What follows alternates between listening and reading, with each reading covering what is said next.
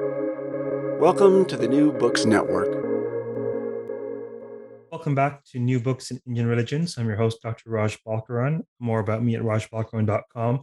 More importantly, today I get to speak with Dr. Gloria Maite Hernandez. She's Associate Professor of Spanish at West Chester University. We are talking about her brand new 2021 OUP publication, Savoring God Comparative Theopoetics. Gloria, welcome to the podcast. Thank you, Raj, and many thanks for inviting me. It's an honor to be here. My pleasure. So let's start perhaps with your subtitle Theopoetics. What is that? I thought you were going to begin by the title, not the subtitle. well, sometimes I switch it up a little bit. So, Theopoetics, what is that? It's fun. Well, the concept of Theopoetics itself uh, was not created by me. It's not original. It was an idea in the in the mid 20th century. Uh, I actually explained that in the introduction of the book. Uh, the theolo- theolo- theologians started discussing what's going to be of theology after the so-called death of God that Nietzsche declared. And then uh, it was a very strong movement, uh, particularly in the United States, but also in Europe, where they just declared that the the, the uh, theology would only be able to subside if it if it go if it went into the realm of poetry of poetics.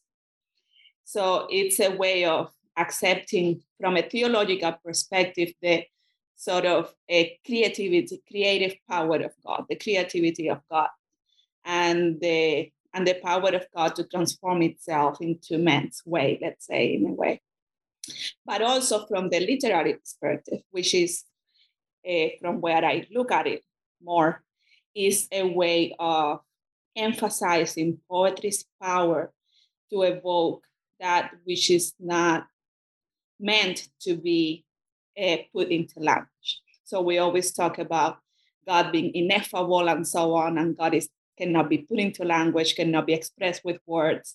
And that's the essence of mystical writing, which are the, the works that I work with.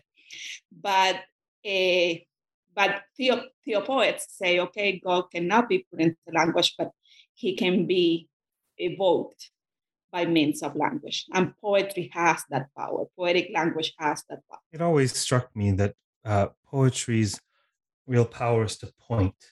is to sort of point us to to what we can somewhat sense and barely cognize and and this is why um, um, um, grammar in poetry is so fluid and loose and that that always struck me as the case and i suppose it makes sense that well if, if poetry is pointing to to the beyond to concepts to feelings to experiences we can't quite put into conscious language then perhaps the perimeter of that perhaps the the final frontier of that is the divine.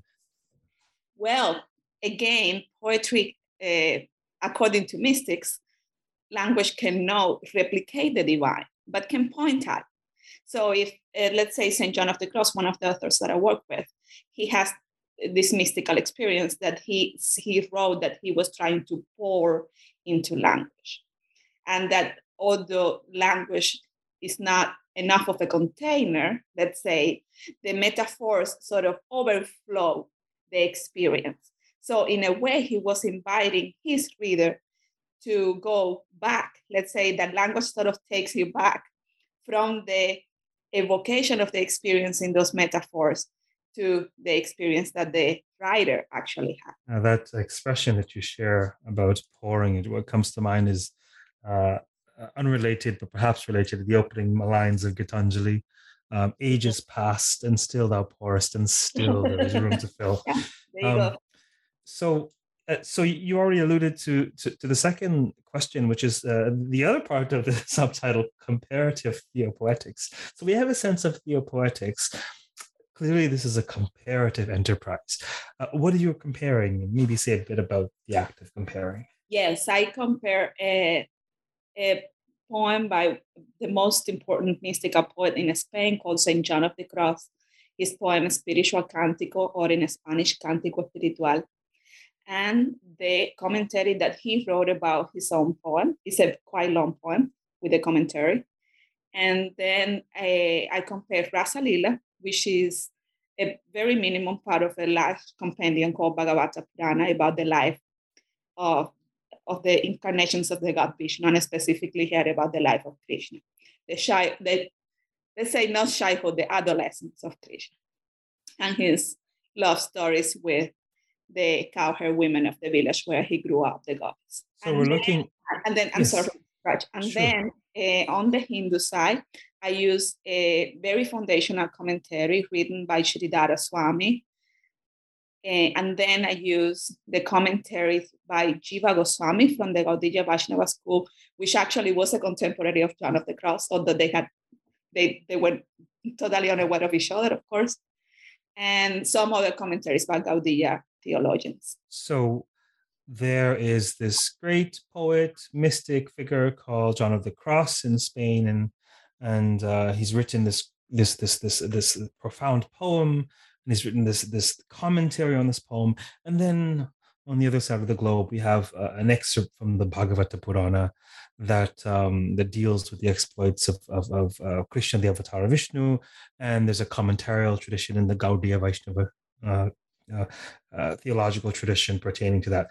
And so, so on the one hand, hmm, okay, well, I see. It's it's sort of instinctive why one might compare uh, uh, these two entities, and yet, are there perhaps uh, incongruities or issues with comparing? Like, what, what was that like? I'm quite surprised that you say instinctively because it's not quite. Oh, one of my great flaws and great strengths is that I'm an intuitive, and I see patterns where it takes a while for others. not that intuitive, certainly not for the many readers that I've had to explain, or many listeners that I had to explain this project to. The main thing that is common between them at first sight, let's say any reader that grabs these two poems says, wow, these are two love stories that are very passionate, very intense, and they turn out to be about God. If we didn't know that it was, that it was a divine involved, we could have thought that they just uh, you know, mundane or worldly love stories. But they both turn out to be quite passionate and quite divine at the same time. And there is this sort of pathos, this sort of, like we say in Sanskrit, this sort of rasa, this sort of taste that these two points has is each in its own language. They miss it a lot in translation. That it's about this very intense passion of love. And the the impossibility of bringing that love into total fruition. So it's, it's like an always desiring movement. These are poems about an object of desire that is always moving a step further when you think when you sing to fruition, and it's always a step further. So that's that's the main gust of the project, and that's how the project started. I, I knew John of the Cross very well because I, I, I I'm you don't mean historically, do you? Exactly. I'm a Spanish speaker, and that uh, I grew up in Cuba, and in, it happened to be, which is actually interesting. It happened to be that in communist Cuba, when I was a student, those readings were forbidden because the communist government would forbid to read religious readings. So they were not included in any curriculum in the university or in the school or anything. But I happened to read it, and I became quite fond of it because of the power of his poetry. I had never read the commentaries. And then one day I came to the United States. I was at Brown University. I was a creative, I, I came to this as a creative writer, not as an academic. I was in the creative writing program and I happened to attend a conference where someone was talking about Rasa Lila.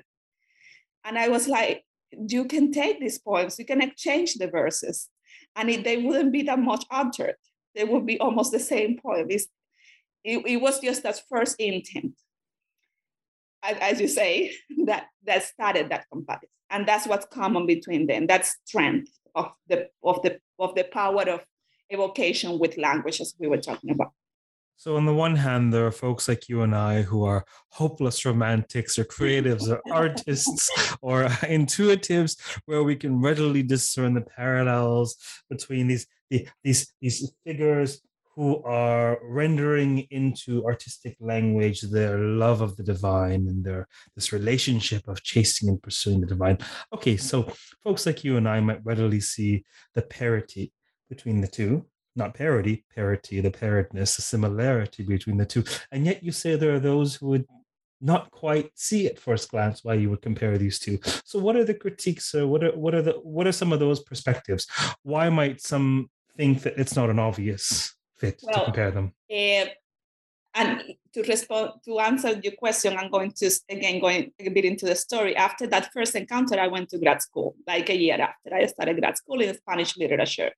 And then I sit with my advisor and I'm like, maybe I want to study Sanskrit.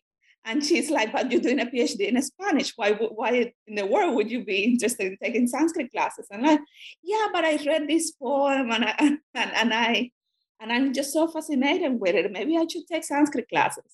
And then I, I started taking Sanskrit classes. And of course, uh, it became more and more clear that I wanted to work on this comparison, but it also became more and more clear that I had to build a sort of method to justify comparing two works that had never been read alongside each other, uh, never, uh, and also uh, justifying a comparison without any genealogical relation whatsoever, especially not so much in the field of religion, because that's already happening, more, more, much more in the field of Spanish literature, which is where my PhD was going to be. So uh, I had to work on that. And I and I, luckily I found methods of comparison. I took a actually great class on methods of comparison with Laurie Patton. And I found methods of comparison that uh, bypass the historical and bypass the genealogical and I was able to to sort of frame this uh, conversation between the two texts and their theological commentaries. But what the book is now is very different from that first attempt. That was my doctoral dissertation about 10 years ago. Wow. Uh, you said you were working with Laurie Patton. Is that correct? Say again? Did you say you're working with Laurie Patton? She was one of my professors in graduate school. Yeah. She's, she's, She's brilliant. Uh, yeah. Recently, been in contact with her. I have the absolutely surreal pleasure of having her contribute to this landmark volume on uh, um, Sanskrit narrative. And and, I, am thinking your podcast actually, you have a few students of her. I'm sure I do. I can't keep yeah. track of who who hails from where, and I've got I've got to sort of map out a, a tree. but um, it was very uh, important in my in my doctoral career, and also uh, it has been very important to my career after the, the after I graduated from my PhD. Uh, Professor Francis Clooney, whom you interviewed. Yes, yes, yes, yes. yes. Uh, uh, he was on the podcast a couple times. Um, we could talk about some parallels. There's some real fascinating parallels between the methodologies, between the, how one is meant to engage the text. Uh, but perhaps let's say a word more about how you are comparing these texts. Um, do you want to talk a little bit about the particular methodology that you came up with or or the pitfalls of the comparison project? Sure. I remember actually one of the questions that Laurie Patton uh, put to me when I started uh, taking classes with her. She said, Can you argue yourself out of this project? And then I, I, I, I actually wrote pages arguing myself out of this project. And then from that, from those so many reasons to not do that comparison came out clear reasons to to to pursue it to to take it on. And the first the first challenge i think it was as i said to become that to to take that intuitive uh, feeling that that that sense that these texts talk to each other and put it into a framework that was readable that was uh, legible for readers, right? And for scholars and for conference presentations and so on. It took a lot of practice to, to explain the project, to talk about it, to say, this is, these are the two texts I'm doing, and this is what I'm doing with them. And then I had to come up with topics of comparison. So these are the two poems, these are the two commentaries, and I'm going to compare them regarding this, this, and this. And those topics of comparison have changed, have evolved greatly from when I my dissertation project, let's say, to the published book. They're very different now from what they were then. Well, it seems to me that that's actually um, that's actually probably uh, um, favorable insofar as when we're too rigid about our, our theories when we set out, you know, it can be challenging. But if you are really comparing, you're open to the, the natural process, the dynamic process that will ensue. To it will right yeah. the, the, the, your objects of comparison will help you to come up with a better theory. Yeah clooney always talks about that in his books and, in, and he does it in his work too. Comparison takes time because you have to let the text talk to each other. You cannot just come out and say i'm going to compare these two texts regarding how they describe the moon or, or or the metaphor that they use about the water or the side or something specific you that cannot be a preconceived idea. You have to really be be so familiar with the text that that they will tell you how they want to be compared. And that takes quite a long time much longer than most scholars have to produce a book. It does take a long time. Um, there are a couple different factors. What's so interesting is even before the comparison process, to really understand a text, in my view, a skilled mythologist or a skilled um, interpreter of narrative, they're actually their brilliance is showing you what the text is doing, right?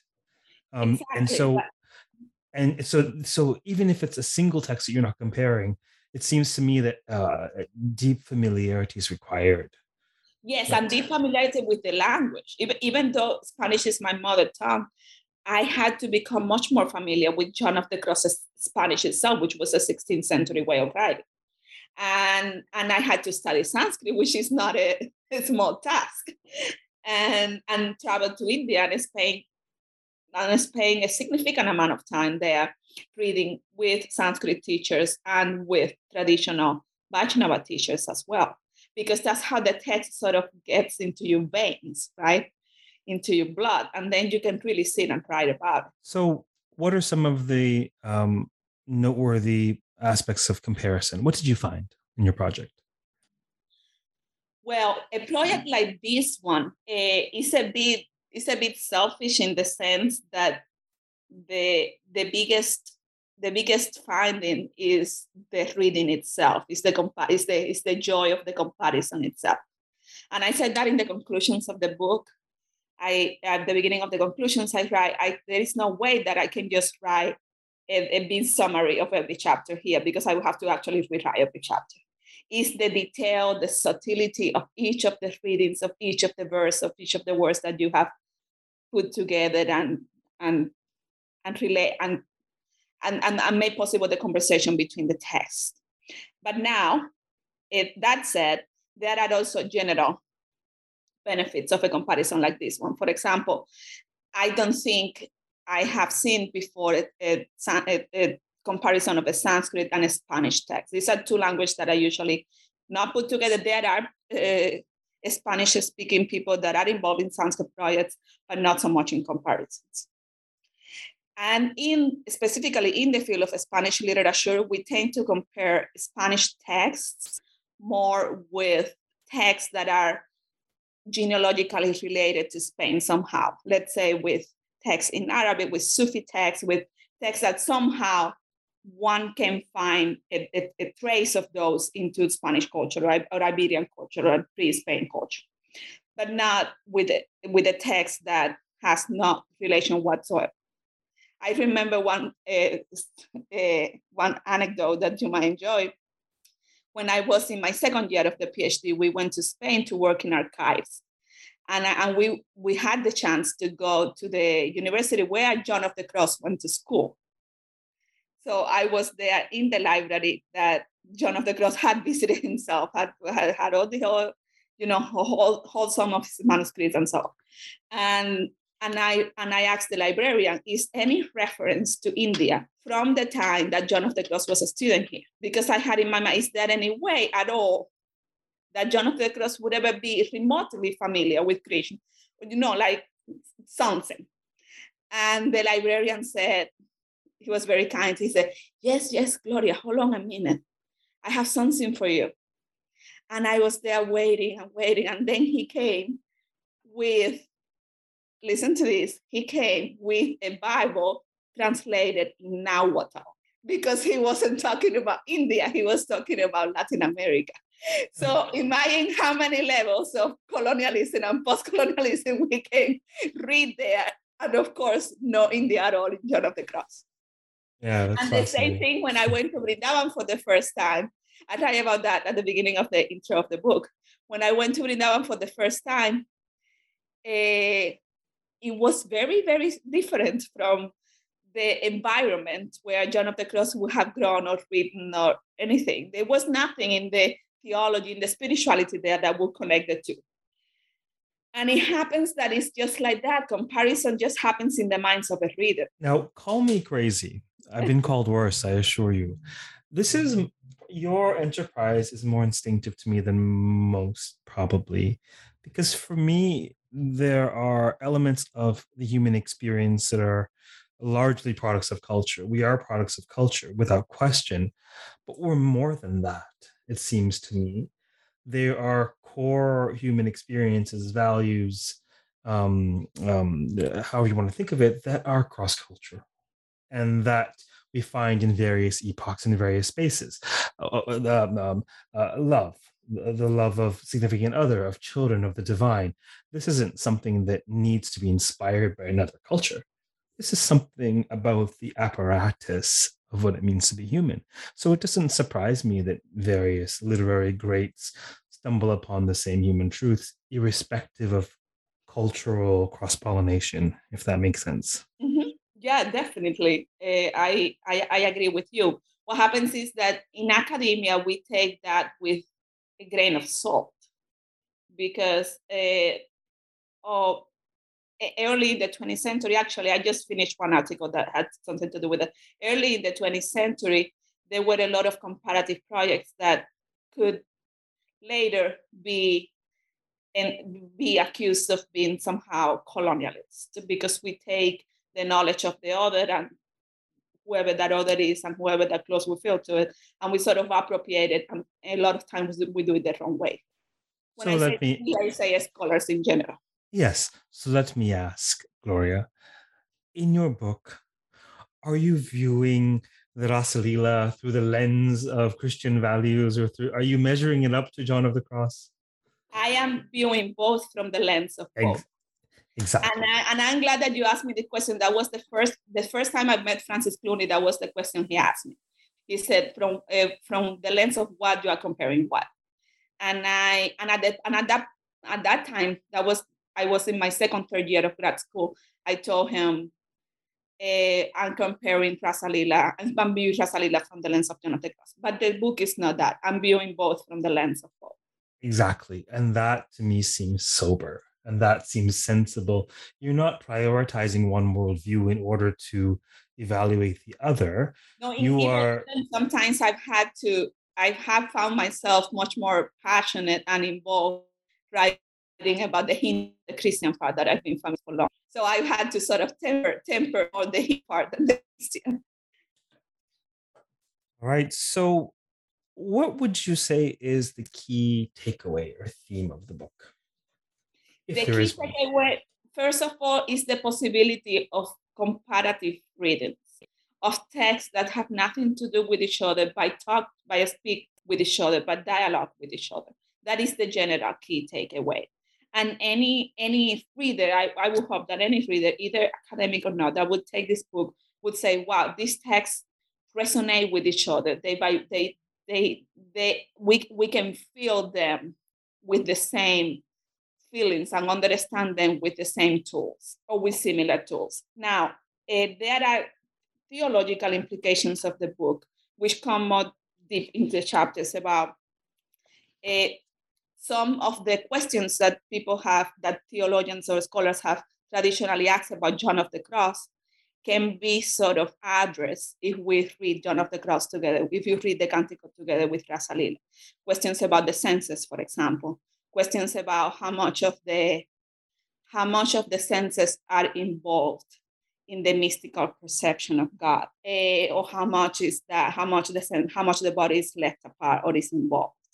And likewise, the other way, there are questions in Rasalila that attains, attain different angles when we read it together with the canticle.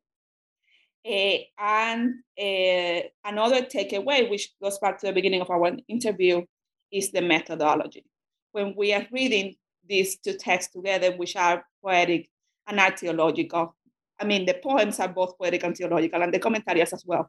They are they are like poetic prose what tools do we use to read them? How do we approach these texts? What is a method that is sensible to both of the traditions, that is respectful of both of the traditions, of both of the texts, and we can use for a comparison that is productive. And that is where I suggest the comparative theopoetics that we started talking about. And there are other implications beyond that, which are the need of reading, which can seem an overstatement, but I don't think it is. It's the need for slow, focused learning and, and reading of text that sometimes we move away either because we are working, teaching, publishing in systems that don't allow us time for it, or because technology has uh, has helped, but also diminished our capacity of, of just dealing with text. The need for for engaging with other languages, with other fields of studies, and so on. This this type of reading that you're calling for, uh, the slower reading, um, does it apply to all sorts of texts, or do you do you have certain texts in mind more than others? In an ideal world, yeah, it would apply to all sorts of texts. How can we really read slow? I mean, how can we read read fast? I, I've never been able to do that. Uh, we and I think it's a, it's a large call for education too. Uh, I've seen literature professors teaching students to scan through text. How do you read scan, scanning through text? Uh, but I think it, if, if not with every text that comes into your hands, you should definitely apply a very close and slow and detailed reading and respectful reading to those texts that you want to write about as a scholar. Does that, do you mean primary texts as well as secondary sources, or do you have a certain kind of text in mind? Primary texts, yes, primary texts. And I'm not talking about particularly religious or theological text literature in general. What surprised you about this comparison, if anything? It surprised me uh, at the end how well it worked and how much more how much more I could have written about it. It asked for more. It's a comparison that asks for more.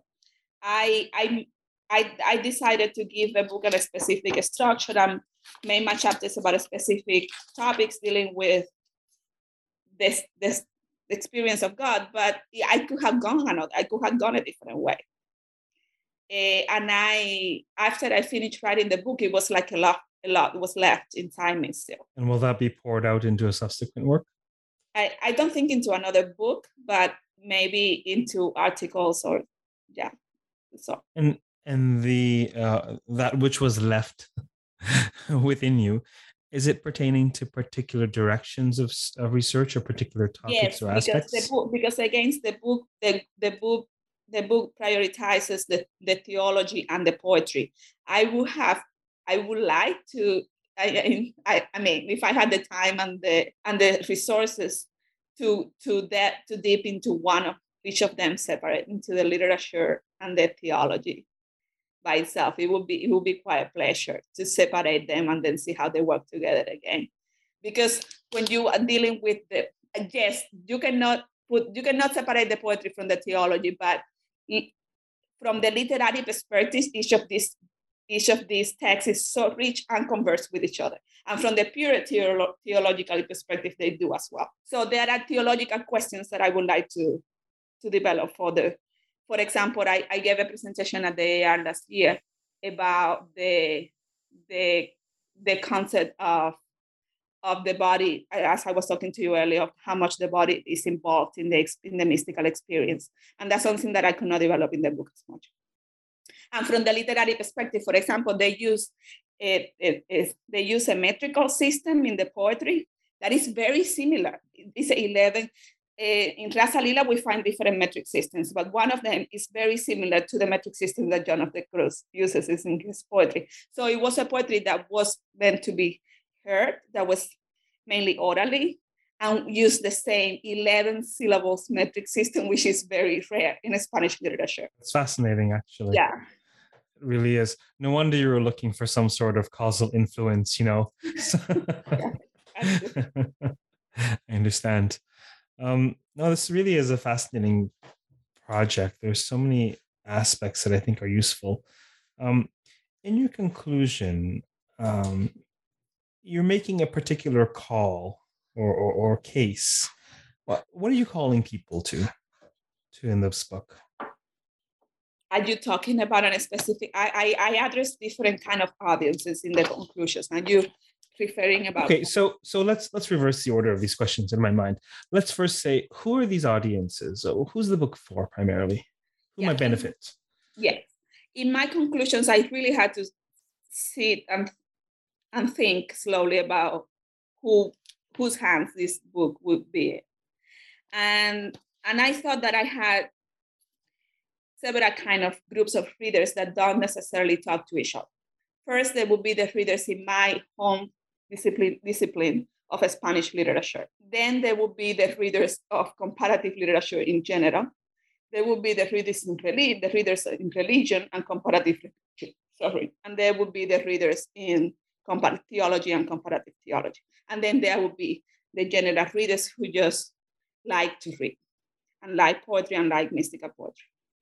Uh, I think my main call in the conclusions is for is for not forgetting that we scholars are human beings and for not forgetting how much uh, our passions uh, what we like what we dislike what we are against or in favor affects the way we read uh, and write and teach when we are teachers too and that that idea translates into the different kinds of readers. Uh, to the general comparative readers, I ask to again go back to the slowness of reading. To I have a couple of paragraphs directly specifically to professors like me that teach in large universities where sometimes we just don't have the time or we feel we don't have the time. Uh, how can we think of real reading, real learning? How can we, how we instilling in students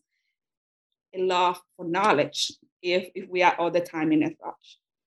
Being in a rush doesn't really bring up nothing that lasts. And and then to to theologians, I talk about taking poetry more seriously, taking creativity more seriously. And to uh, literature scholars specifically, I also talk about taking theology more seriously and getting over uh, getting over a, sort of trend in literature where we just ignore the religious because it's not the letter it's not the sense we cannot we, we don't have literary methods to to deal with it or just because it's part of the subjectivity of the author and that i think is a mistake as well yeah it's fascinating there i mean so many things come to mind uh, there's some parallels with my own work i look at um, sanskrit narrative so mm-hmm. my, my first book was on the Devi Mahatmya, uh, mm-hmm.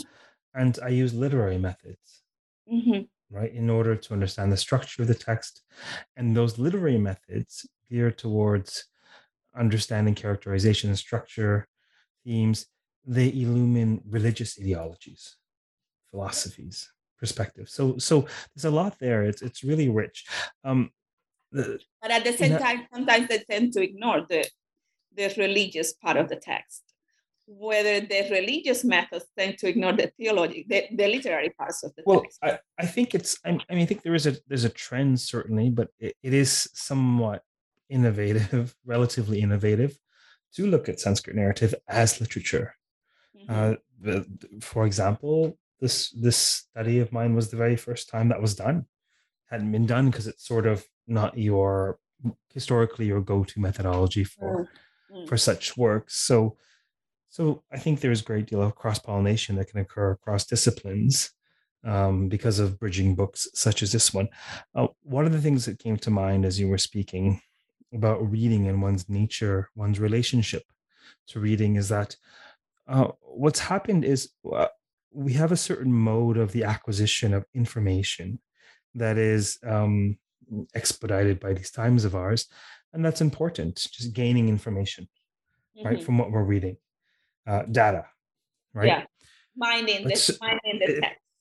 Right and but certain texts are not about information they're about transformation they're about experience they're not about getting to the point or getting to the end they want you to take the scenic route there's a journey to be had within the text above and beyond you know the information right? The experience of the ride along the countryside is very different from the Google Maps image of it, right? And so there's an experience to be had uh, by taking your time going through texts to be sure. Um, but also specifically religious texts, these texts carry with them a tradition, a whole tradition. When I go to India and I sit with the Vaishnava teacher, I'm participating in a tradition that I don't belong that I don't belong to by birth, right? uh, and and and and that transforms me as an author and as a writer as well. How would you say looking at these texts have impacted your own creativity or creative writing? I imagine you're still writing creatively or not necessarily. And if so, ha- has that been impacted by this scholarship? Uh, well, I can tell you that it, the, the process of, of writing this book was creative itself, was, was a creative writing process. It was an academic project, of course, but the creativity is impulse is not devoid, it's not absent there, it's there very much. Uh, they sometimes they overwhelm me because I can imagine I can, that I can try anything more beautiful than these authors read and that these authors sound together. Uh, and and sometimes it just frees me. It's very freeing because uh, the these are the, the mystics and I'm, I'm, I'm thinking of Rasa Lila as a mystical text too. The, uh, is, they are texts about about loving God very freely in a way that is uh, that is hard for most people to imagine, and about loving in general with freedom and creativity. Mm. Was there anything else about the project that you wanted us to mention or touch on? Well, I think uh, I, I just got this book a few weeks ago in my hand. I don't know if you've seen the actual book, and this might not be so helpful for the recording because the listeners cannot read it.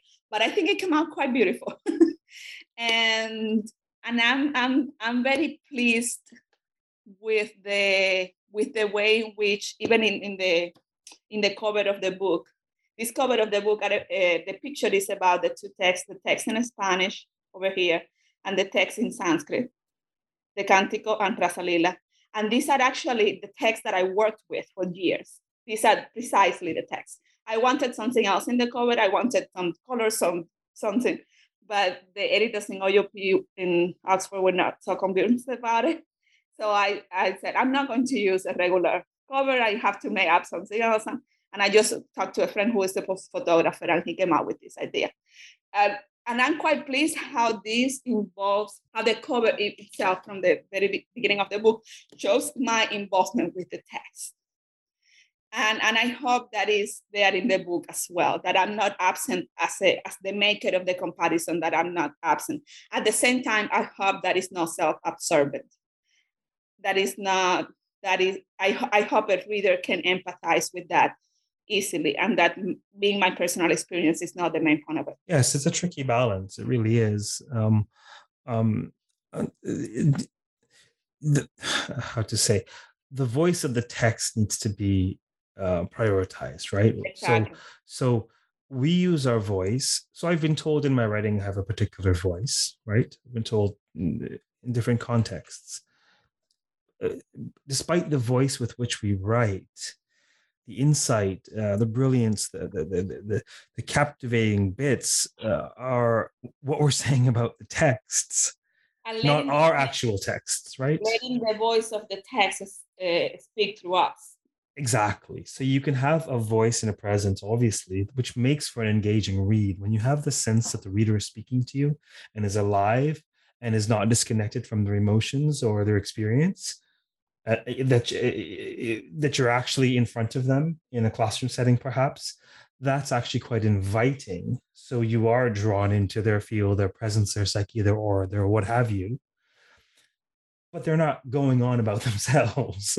They're going on about they're showing you now about the greatness of the mahabharata or this comparison or or the grandeur of the goddess or etc etc etc so i think it is it can be a challenging balance but to me you've you've done a good job in doing that. So it, it is fascinating. And Actually, when i read francis Clooney's review of the book on the back cover it's the first thing he says is the book is intensely personal. And i remember stopping for a minute and thinking is that good or bad being intensely personal in a book, in an academic book. I think it's good if you don't lose the balance, like you say. Well, intensely personal isn't tantamount to being intensely biased, right? Yeah. There's a difference. Yeah. Right. Yeah. It's a difference. So, so obviously, uh, Frank Clooney is writing something favorable to go in the back of the book. I, I would. One would imagine. One would imagine. So, particularly given the synergy between your methodological approach and his own. Um, fantastic. Was there anything else that you wanted to say or um, um, anything I'll ask before we close?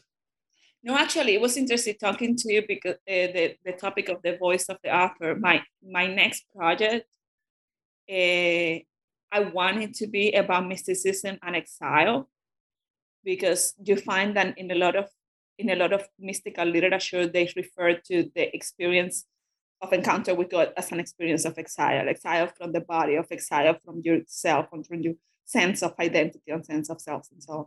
So that I, there is a lot of exile imagery in mystical writing. And the other way around, there is some mystical imagery in experiences of geographical exile. And I wonder what would the voice be for that one? It would be totally different, maybe, or it would still be my same loving God, passionate voice that from savoring God.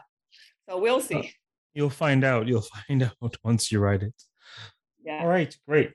So thank you for appearing on the podcast today. Thank you for having me. For those of you listening, uh, we have been speaking about a brand new OUP publication, 2021, hot off the presses, called Savoring God Comparative Theopoetics. Now that we know what theopoetics are, um, uh, we've been speaking with the book's author, uh, Gloria um, uh, Maité Hernandez, who's associate professor of Spanish at West Chester University. Um, and please uh, be well, stay safe, stay sane, keep well, keep listening, keep reading, and keep contemplating uh, poetic parallels across traditions. Take care.